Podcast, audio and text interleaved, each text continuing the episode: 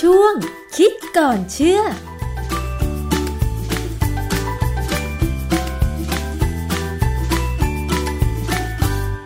บกันในช่วงคิดก่อนเชื่อกับดรแก้วกังสดานนภัยนักพิษวิทยากับดิฉันชนะทิพไพรพงศ์นะคะ วันนี้เราจะมาคุยกันเกี่ยวกับเรื่องความสวยความงามค่ะ ไก่งามเพราะขนคนงามเพราะแต่งอันนี้เป็น เหมือนสุภาษิตของผู้หญิงเลยก็ว่าได้นะคะ แต่ปัจจุบันนี้ไม่ใช่เฉพาะผู้หญิงค่ะ ผู้ชายเองก็เลือกใช้ผลิตภัณฑ์เครื่องสำอางมากขึ้นด้วยนะคะ ซึ่งเวลาเราจะเลือกซื้อเครื่องสำอาง ก็มักจะต้องเลือกของดีๆ หน่อยโดยของดีเนี่ยส่วนมากก็มักจะถูกโฆษณาว่า นอกจากใช้แล้วสวยขึ้น ก็คือ ติดทนนาน หมายความว่าเครื่องสำอางชิ้นนั้นเมื่อใช้ไปบนใบหน้าแล้วเนี่ย ไม่เลอะเลือนออกก่อนเวลา ติดทนนานทั้งวัน เวลาฝนตก เครื่องสำอางไม่เลอะ มันดีจริงหรือไม่ แล้วผลิตมาจากอะไรอ่าเคยสงสัยกันบ้างไหมคะคุณผู้ฟัง วันนี้เราจะมาคุยกันเกี่ยวกับเรื่องนี้ อาจารย์คะ เครื่องสำอางเนี่ยเวลามันถูกโฆษณาว่า ใช้ดีติดทนนาน ติดทนใบหน้าทั้งวัน ซึ่งจริงแล้วมันดีหรือไม่อย่างไรคะอาจารย์ โดยสามัญสำนึกเนี่ยนะวัสดุอะไรก็ตามที่ไม่เลอะเลือน น้ำเอาไม่ออกเนี่ย แสดงว่ามันต้องมีสารเคมีบางอย่าง ที่เขาใส่ลงไปเพื่อให้เวลาพอเราทาลงไปบนผิวเราหรือว่าบนเปลือกตาหรือส่วนไหนก็ตามเนี่ยพอน้ำมาโดนก็หลุดออกไป คิดง่ายๆ เหมือนกับกระทะที่เขาใช้ทอดโดยไม่ใช้น้ำมันอะ ค่ะ เทฟลอน หลายๆยี่ห้อนะ ค่ะ เออ พวกเทฟลอนต่างๆ เนี่ยนะไอ้กระทะพวกนี้จะเคลือบเทฟลอนนะ ซึ่งอันนั้นอะ เราเอาน้ำใส่ลงไปเป็นเม็ดๆอยู่ค่ะนะไม่กระจายนะฮะ อันเนี้ย เออเหตุผลก็คือว่าสารที่เขาเคลือบบนกระทะเนี่ยมันเป็นสารที่ทนร้อนมากอันหนึ่งนะ แล้วก็เป็นสารที่ไม่ชอบน้ำมากๆ เพราะฉะนั้นน้ำเลยอยู่บนกระทะพวกเนี้ยหรือ เฟอร์นิเจอร์ยังมีนะเฟอร์นิเจอร์บางอย่างเนี่ยหรือผ้าม่านบางชนิดแต่ยที่แพงๆเนี่ยเขาเคลือบสารพวกเนี้ยโดนน้ำไม่ติดอ่าอืมน้ำกระเด็นหายไปเลยค่ะนะฮะอาจารย์เดี๋ยวนี้มีใหม่ด้วยนะ เห็นโฆษณาในสื่อสังคมออนไลน์ ผ้าปูที่นอนแบบไม่เลอะน้ำอะ ต่อให้เด็กฉี่ยังไงก็ไม่เปียกอะไรอย่างเงี้ยมันมีนะอาจารย์เออสงสัยจะเป็นประเภทเดียวกันนะ ที่ว่าเขาใช้สารพวกนี้เคลือบ ซึ่งถามว่าสารที่เคลือบเนี่ย มันมีอันตรายไหมก็อันนี้ก็เป็นอีกระดับหนึ่ง แต่ว่าจริงๆเนี่ยเวลาเขาเอาไปใช้เนี่ยเขาต้องมีการพิสูจน์ว่ามันไม่หลุดนะ หรือมันไม่ไม่ก่อปัญหาอะไรนะค่ะ ในความเป็นจริงเนี่ย เราใช้อย่างกระทะเทฟลอนต่างๆนะหลายๆยี่ห้อเนี่ย เราต้องใช้ด้วยความระวังนะเขาบอกว่าอย่าให้โดนความร้อนโดยไม่มีอาหาร เพราะว่ามันจะไหม้ถ้ามันไหม้เมื่อไหร่เนี่ย สารเวลาไหม้มีควันขึ้นมาเนี่ยสารพวกนั้นเป็นสารพิษอย่างมาก ๆเลย กระทะเทฟรอน มันเกี่ยวอะไรกับเครื่องสำอางที่โฆษณาว่าติดทนนาน วัตถุดิบที่เขานำมาผลิตเนี่ยมันคล้าย ๆ กันอย่างนั้นเหรอคะอาจารย์ มันเป็นสารอยู่ในกลุ่มเดียวกันนะอืมสารพวกนี้เราใช้เขาเรียกชื่อย่อว่า PFAS ย่อมาจากคำว่า per and polyfluoroalkyl substances เป็นสารสองกลุ่มคือ per fluoroalkyl กับ polyfluoroalkyl สารพวกเนี้ย มีสูตรทางเคมีที่เป็นสารที่มีเส้นยาวๆ มีคาร์บอนหลายตัว แต่ว่ามีคุณสมบัติอันหนึ่งคือมีเมอะตอมของฟลูออรีนอยู่เยอะมาก ฟลูออรีนคืออะไรคะอาจารย์ฟลูออรีนเป็นชื่อธาตุตัวหนึ่งเอ่ออยู่ในกลุ่มเดียวกับคลอรีน อยู่ในกลุ่มเดียวกับโบรมีน อะไรพวกเนี้ยนะ พวกนี้เขาเรียกว่าพวกสารกลุ่มฮาโลเจน เป็นสารกลุ่มที่มีประโยชน์มาก ถ้าใช้เป็นค่ะถ้าใช้ไม่ดีก็อันตรายมากเหมือนกัน อย่างสารกลุ่ม fluoroalkyl หรือ perfluoroalkyl เนี่ย จะเป็นสารที่มีความทนต่อสิ่งแวดล้อมสูงค่ะนะเออมีบทความหนึ่งชื่อ fluorinated compound in North American cosmetic fluorinated compound ก็คือสารพวกเนี่ยพวก PFAS เนี่ยที่อยู่ในเครื่องสำอางที่ใช้ทางเอ่อ ทวีปอเมริกาเหนือค่ะนะบทความนี้ตีพิมพ์ในวารสาร Environmental Science and Technology Letters ปี 2021 ในในบทความเนี่ยเขาเขาได้ทำการสำรวจเครื่องสำอาง 231 ตัวอย่าง ที่วางขายในสหรัฐอเมริกาและก็ในแคนาดา ตัวอย่างของเครื่องสำอางที่เขาสุ่มมานี้นี่นะ มีตัวอย่างหนึ่งที่น่าสนใจคือมัสคาร่าค่ะเขาบอกว่ามัสคาร่าที่สุ่มมาเนี่ย 82%นะมีสาร PFAS อืม82%เลยนะค่ะ แล้วก็ลิปสติกบางชนิดที่ติดทนนานประเภททาปากแล้ว มันไม่หลุดอะเพราะว่าปกติผู้หญิงบางคนเนี่ยทาลิปสติกวันหลายครั้ง ใช่นะเพราะว่าลิปสติกเป็นแบบที่ไม่ได้ติดทนนานแบบ คืออันนั้นเนี่ยค่อนข้างดีนะคือเราก็รู้ว่าไปไหนนะเวลาหายไปเนี่ยก็คือลิ้นเลียเข้าไปนั่นแหละค่ะนะก็ทาใหม่ทาใหม่ก็เป็นลิปสติกมันก็ส่วนใหญ่ก็ไม่ค่อยมีสารอะไรที่จะดูดซึมได้ส่วนใหญ่ก็ออกไปเหมือนกับกิน อะไรแล้วก็ออกไปไม่ค่ะไม่ได้ดูดซึมเท่าไหร่นะ อาจารย์สารอะไรที่เขาเอามาผลิตลิปสติกเขารับรองไหมคะว่ากินได้ค่ะอาจารย์ เขารับรองว่ากินได้ไหมก็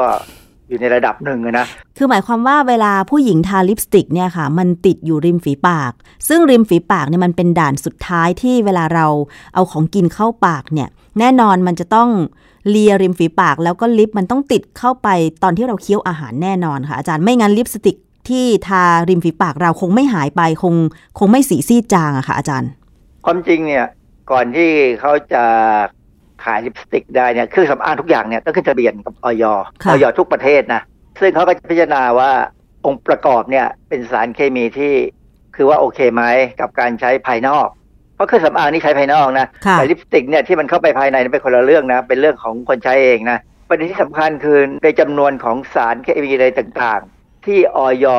ในแต่ละประเทศดูแลเนี่ยนะค่ะเครื่องสำอางเนี่ย เป็นอันที่หน่อมแนมที่สุดทำไมคะมันใช้ภายนอกอะ่ะอ่าฮะเขาก็คิดว่าคงไม่ค่อยอันตรายเท่าไหร่ยกเว้นมาเกิดอาการแพ้เนี่ยก็ก็รู้กันแพ้เมื่อไหร่ก็ตามเอาเรื่องกันมานานนะอืมเพราะฉะนั้นก็เลยเป็นเรื่องที่ว่า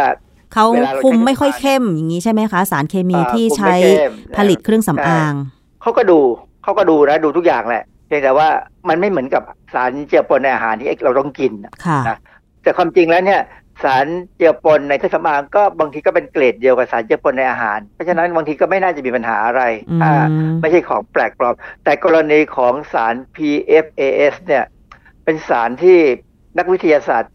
ทางด้านพิษวิทยาทางด้านสิ่งแวดล้อมเนี่ยค่อนข้างค่อนข้างจะกังวลค่ะ เพราะอะไรคะกังวล เพราะมันเป็นสารที่คงอยู่ในสิ่งแวดล้อมได้นาน สารที่คงในสิ่งแวดล้อมได้นานเนี่ย เมื่อเรากินเข้าไปในร่างกายเนี่ย มันมักจะอยู่ในเลือดได้นานด้วยอืมนะฮะ PFAS เนี่ย มีค่าครึ่งชีวิตที่เราเรียกว่า half life เนี่ย อยู่สี่ถึงห้าปีขึ้นไปค่ะขึ้นไป แสดงว่าอะไรเอาเข้าไปในปากแล้วแล้วลงไปเข้าไปในเลือดเราได้เนี่ยนะร้อยร้อยส่วนเนี่ยสี่ปีห้าปีถึงจะเหลือห้าสิบส่วน อีกสี่ปีห้าปีถึงเหลือยี่ห้าส่วน อีกสี่ปีห้าปีถึงเหลือสิบสองจุดห้าส่วน คือมันจะไปอีกค่อนข้างนานพอสมควร เพราะฉะนั้นเนี่ยถึงกินน้อย แต่มันอยู่นานก็ก็น่ากังวล อาจารย์แล้วสาร PFAS เนี่ยเอามาใช้ในการผลิตเครื่องสำอางอะไรบ้าง อะไรที่เขาบอกว่ากันน้ำได้เนี่ยแหละนะก็พวกนั้นแหละอืมเพราะว่ามัสคาร่าเนี่ยกันน้ำได้ลิปสติกเนี่ยกันน้ำได้ แถม ผมเห็นว่ามีบางอย่างที่เขาใช้เขียนขอบตาก็กันน้ำได้เหมือนกันมั้งอายไลเนอร์ใช่ค่ะไอไลเนอร์อะไรพวกเนี้ยนะฮะที่เขากังวลก็เพราะว่าสารพวกเนี้ยเวลาเราเราพูดถึงความเป็นพิษเนี่ยนะในวิกิพีเดียจะมีข้อมูลเลยว่า สารพวกนี้เนี่ยอันหนึ่งแน่ๆคือทำให้ภูมิคุ้มกันนี่อ่อนแอได้ค่ะดังนั้นคนที่ต้องใช้ทุกวันเนี่ย มันจะสะสมนะค่ะมันจะสะสมอาจจะสูดซึมได้ แล้วถ้าภูมิคุ้มกันอ่อนแอเนี่ยมะเร็งบางอย่าง เกิดขึ้นเพราะภูมิคุ้มกันอ่อนแอ สารที่ทำให้ภูมิคุ้มกันอ่อนแอ เช่นพวกออร์แกโนคลอรีนหรือพวก DDT อะไรพวกเนี้ยนะก็ก่อมะเร็งเหมือนกัน แต่ก่อในระยะยาวมากๆ จนบางทีเราไม่รู้เป็นสิบปียี่สิบปีถึงจะเกิดปัญหาค่ะแล้วที่น่ากังวลใจเกี่ยวกับสารพวกที่อยู่ในสิ่งแวดล้อมนานๆก็คือทำให้ตัวอ่อนเนี่ยเกิดมามีน้ำหนักและเกิดต่ำเขากังวลในเด็กเออในผู้หญิงค่ะที่ที่ตั้งท้องนะค่ะดังนั้นผมกำลังนึกอยู่ว่า ผู้หญิงที่ตั้งท้องเนี่ยควรจะเลิกเสริมสวยสักพักหนึ่งได้มั้งอะอาจจะทาทาแป้งได้นะหรือใช้ลิปสติกที่ธรรมดาธรรมดา หรือถ้าจะต้องเขียนตาเนี่ยก็เขียนแบบที่แบบชนิดที่ไม่ต้องกันน้ำก็ได้นะ อาจจะดีกว่า แต่ความจริงไม่ต้องแต่งหน้าตาปากนี่จะดีที่สุดเขามีงานวิจัยไหมคะว่า คนที่ใช้เครื่องสำอางที่มีส่วนผสมของ PFAS บ่อยหรือทุกวันเกิดผลกระทบอะไรอะค่ะมันจะเป็นสารก่อมะเร็งเอ่อจริงไหมอะไรอย่างเงี้ยเขาเก็บข้อมูลไหมคะ งานในคนนี่ไม่มียังไม่มีชัดเจนนะแต่ในสัตว์จะมีแน่ๆเพราะว่าสารพวกนี้เนี่ยก็ขึ้นทะเบียนอย่างเช่น ถ้าเป็นในอเมริกาเนี่ยอเมริกานี่มี Food Drug and Cosmetic Act ก็คือพรบเกี่ยวกับอาหารยาและเครื่องสำอางเหมือนบ้านเราเลยนะฮะแต่ของบ้านเราเนี่ยเราแยกอาหารเป็นพรบหนึ่งค่ะยาพรบหนึ่งเครื่องสำอางพรบหนึ่งค่ะแต่ของอเมริกาเนี่ยเขาอยู่พรบเดียวกัน ถ้ากรณีอย่างสาร PFAS เนี่ยนะถ้าถามไปที่ออยอเมริกาเนี่ย เขาก็จะบอกว่ามันไม่น่าจะมีปัญหาเท่าไหร่เพราะงานวิจัยก็ไม่ได้พูดว่ามีความเข้มข้นได้สูงขนาดไหนค่ะคือเครื่องสำอางเนี่ยเราใช้ไม่เยอะนะแต่บางคนที่ใช้ทุกวันอืมใช่ไหมแล้วยิ่งบางคนนี่ต้องใช้ในงานกลางคืนเนี่ยทาเยอะที่น่ากังวลใจคือ ตอนนี้เนี่ยสิ่งหนึ่งที่เป็นเรื่องที่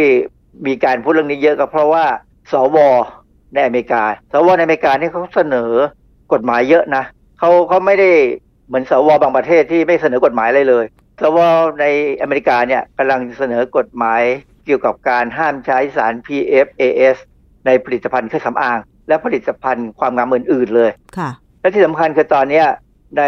รัฐสภาของอเมริกาเนี่ยกำลังพิจารณากฎหมายหลายฉบับที่กำหนดเกี่ยวกับมาตรฐานน้ำดื่มแห่งชาติ และตอนนี้เจ้าสาร PFAS เนี่ย มันมีการปนเปื้อนในแหล่งน้ำอืมถามว่าไอ้แหล่งที่ทำให้เกิดการปนเปื้อนในแหล่งน้ำของ PFAS คืออะไร ปรากฏว่าเขาไปสำรวจรอบๆฐานทัพทหาร มันมีการเจอสารพวกนี้ในน้ำสูงกว่าปกติ เพราะอะไรว่อาจารย์เขาใช้สาร PFAS เนี่ยฉาบไปบนอาวุธบางชนิด หรือแม้กระทั่งเครื่องบินอ๋อเครื่องบินเนี่ยถ้าถ้าทางลำตัวนี้หรือปีกเนี่ยถ้าฉาบพวกสารเนี้ยก็จะลื่นใช่ไหมก็จะทำให้สามารถบินได้ดีขึ้นอ๋ออาวุธหลาย ๆ อย่าง อย่างปืนเนี่ยถ้าเขาฉาบสารพวกนี้เข้านะก็จะทำให้โดนน้ำแล้วไม่ต้องมาคอยเช็ดใช่ไหมทหารก็สามารถยิงได้ตลอดเวลาในในเวลาฝนตก ไม่ต้องกลัวว่าโอ้ยน้ำเข้ากระบอกปืนไปแล้วจะยิงออกมาไม่ยิงไม่ออกอืมเพราะฉะนั้นปืนสมัยใหม่เนี่ย เข้าใจว่าเขาฉาบสารพวกเนี้ยก็เหมือนกับรถยนต์เราที่เคลือบแก้วอะอ๋อผมผมยังไม่ได้เช็คแค่นั้นเองว่าเคลือบแก้วเนี่ยมีสารพวกนี้ไหมอืมดังนั้นปัจจุบันนี้เนี่ย EPA กำลัง รวบรวมข้อมูลดูว่าจะเอาอยัางไงดีกับสารพวกนี้ หรือว่าผลิตภัณฑ์ที่ใช้ ซึ่งอันนี้ก็รวมมาถึงเครื่องสำอางที่มีการใช้แล้วก็อย่างว่านะไปถามสภาอุตสาหกรรมเครื่องสำอางเขาก็บอกว่ามีน้อยไม่มีปัญหาหรอกค่ะออยก็โอเคแล้ว เพราะฉะนั้นก็ใครที่ใช้เครื่องสำอางพวกนี้ก็ล้างออกให้หมดค่ะนะฮะเครื่องสำอางที่มีส่วนผสมของสาร PFAS เพื่อกันน้ำไม่หลุดลอกง่ายอะไรอย่างเงี้ย อย่างเช่น เวลาเรากรีดอายไลเนอร์เนี่ย บางคนต้องแต่งหน้านานอย่างดาราพริตตี้ ซึ่งต้องแต่งหน้าทำงานอย่างเงี้ยอาจารย์ เขาต้องการความคงทนยาวนาน แต่ว่าเวลาเราไปล้างออกดิฉันเคยกรีดอายไลเนอร์ที่กันน้ำเหมือนกันนะคะ กว่าจะล้างออกได้เนี่ยโอ้โห อาจารย์ใช้เวลานานมากขนาดใช้ออยล์สำหรับล้างเครื่องสำอางก็ยังล้างไม่ค่อยหมดจดเลยอะค่ะอาจารย์ต้องล้างประมาณ 3 รอบขึ้นไป อันนี้จะส่งผลในระยะยาวยังไงคะอาจารย์ ถ้ามันซึมเข้าไปได้นี่ก็คงมีปัญหาพอสมควรเพราะว่ามีข้อมูลว่ามันซึมเข้าไปในเลือดได้ แต่ว่ามันอยู่บนเปลือกตาของเรา อันนี้มันจะซึมผ่านผิวหนังไหมโอ้โห ดวงตานี่นะหนังตานี่ไม่ไม่ได้เป็นผิวหนังที่หยาบกระด้างมากเลยนะ มันค่อนข้างจะอ่อนนุ่ม แล้วก็มีเส้นเลือดมาเลี้ยงพอสมควรแหละนะค่ะ เพราะฉะนั้นเนี่ยการทำอะไรเกี่ยวกับตาเนี่ยต้องระวังให้ตรงหนัก เพราะเรามีตาแค่สองดวง แล้วถ้ามีอะไรปัญหาขึ้นมาเนี่ย มันมันมันดูแลยากมาก หมอตาเนี่ยเวลาเขาตรวจตาของคนไข้เนี่ยโอ้โหใช้เวลานานมากเพราะเขาตรวจละเอียดเนื่องจากว่าตานี่เป็นอวัยวะที่ซับซ้อนมากๆ ค่ะนะเพราะฉะนั้นพยายามถ้าเป็นไปได้เนี่ยใช้วิธีเครื่องสำอางที่มันละลายน้ำทิ้งได้แล้วก็เติมใหม่ดีกว่า ค่ะ ไม่ต้องห่วงว่าฝนตกแล้วน่าจะเลอะด้วยเครื่องสำอาง ใช่ไหมคะอาจารย์ เออผมก็เข้าใจนะว่า คนบางคนเนี่ยทาเครื่องสำอางที่ไม่กันน้ำเนี่ยเวลาเหงื่อออกมากๆเนี่ยมันย้อยลงมา ก็เข้าใจนะเลยเลี่ยงไปใช้เครื่องสำอางที่กันน้ำได้แต่ว่าถ้าอย่างนั้นเนี่ยแสดงว่าต้องยอมเสี่ยงค่ะ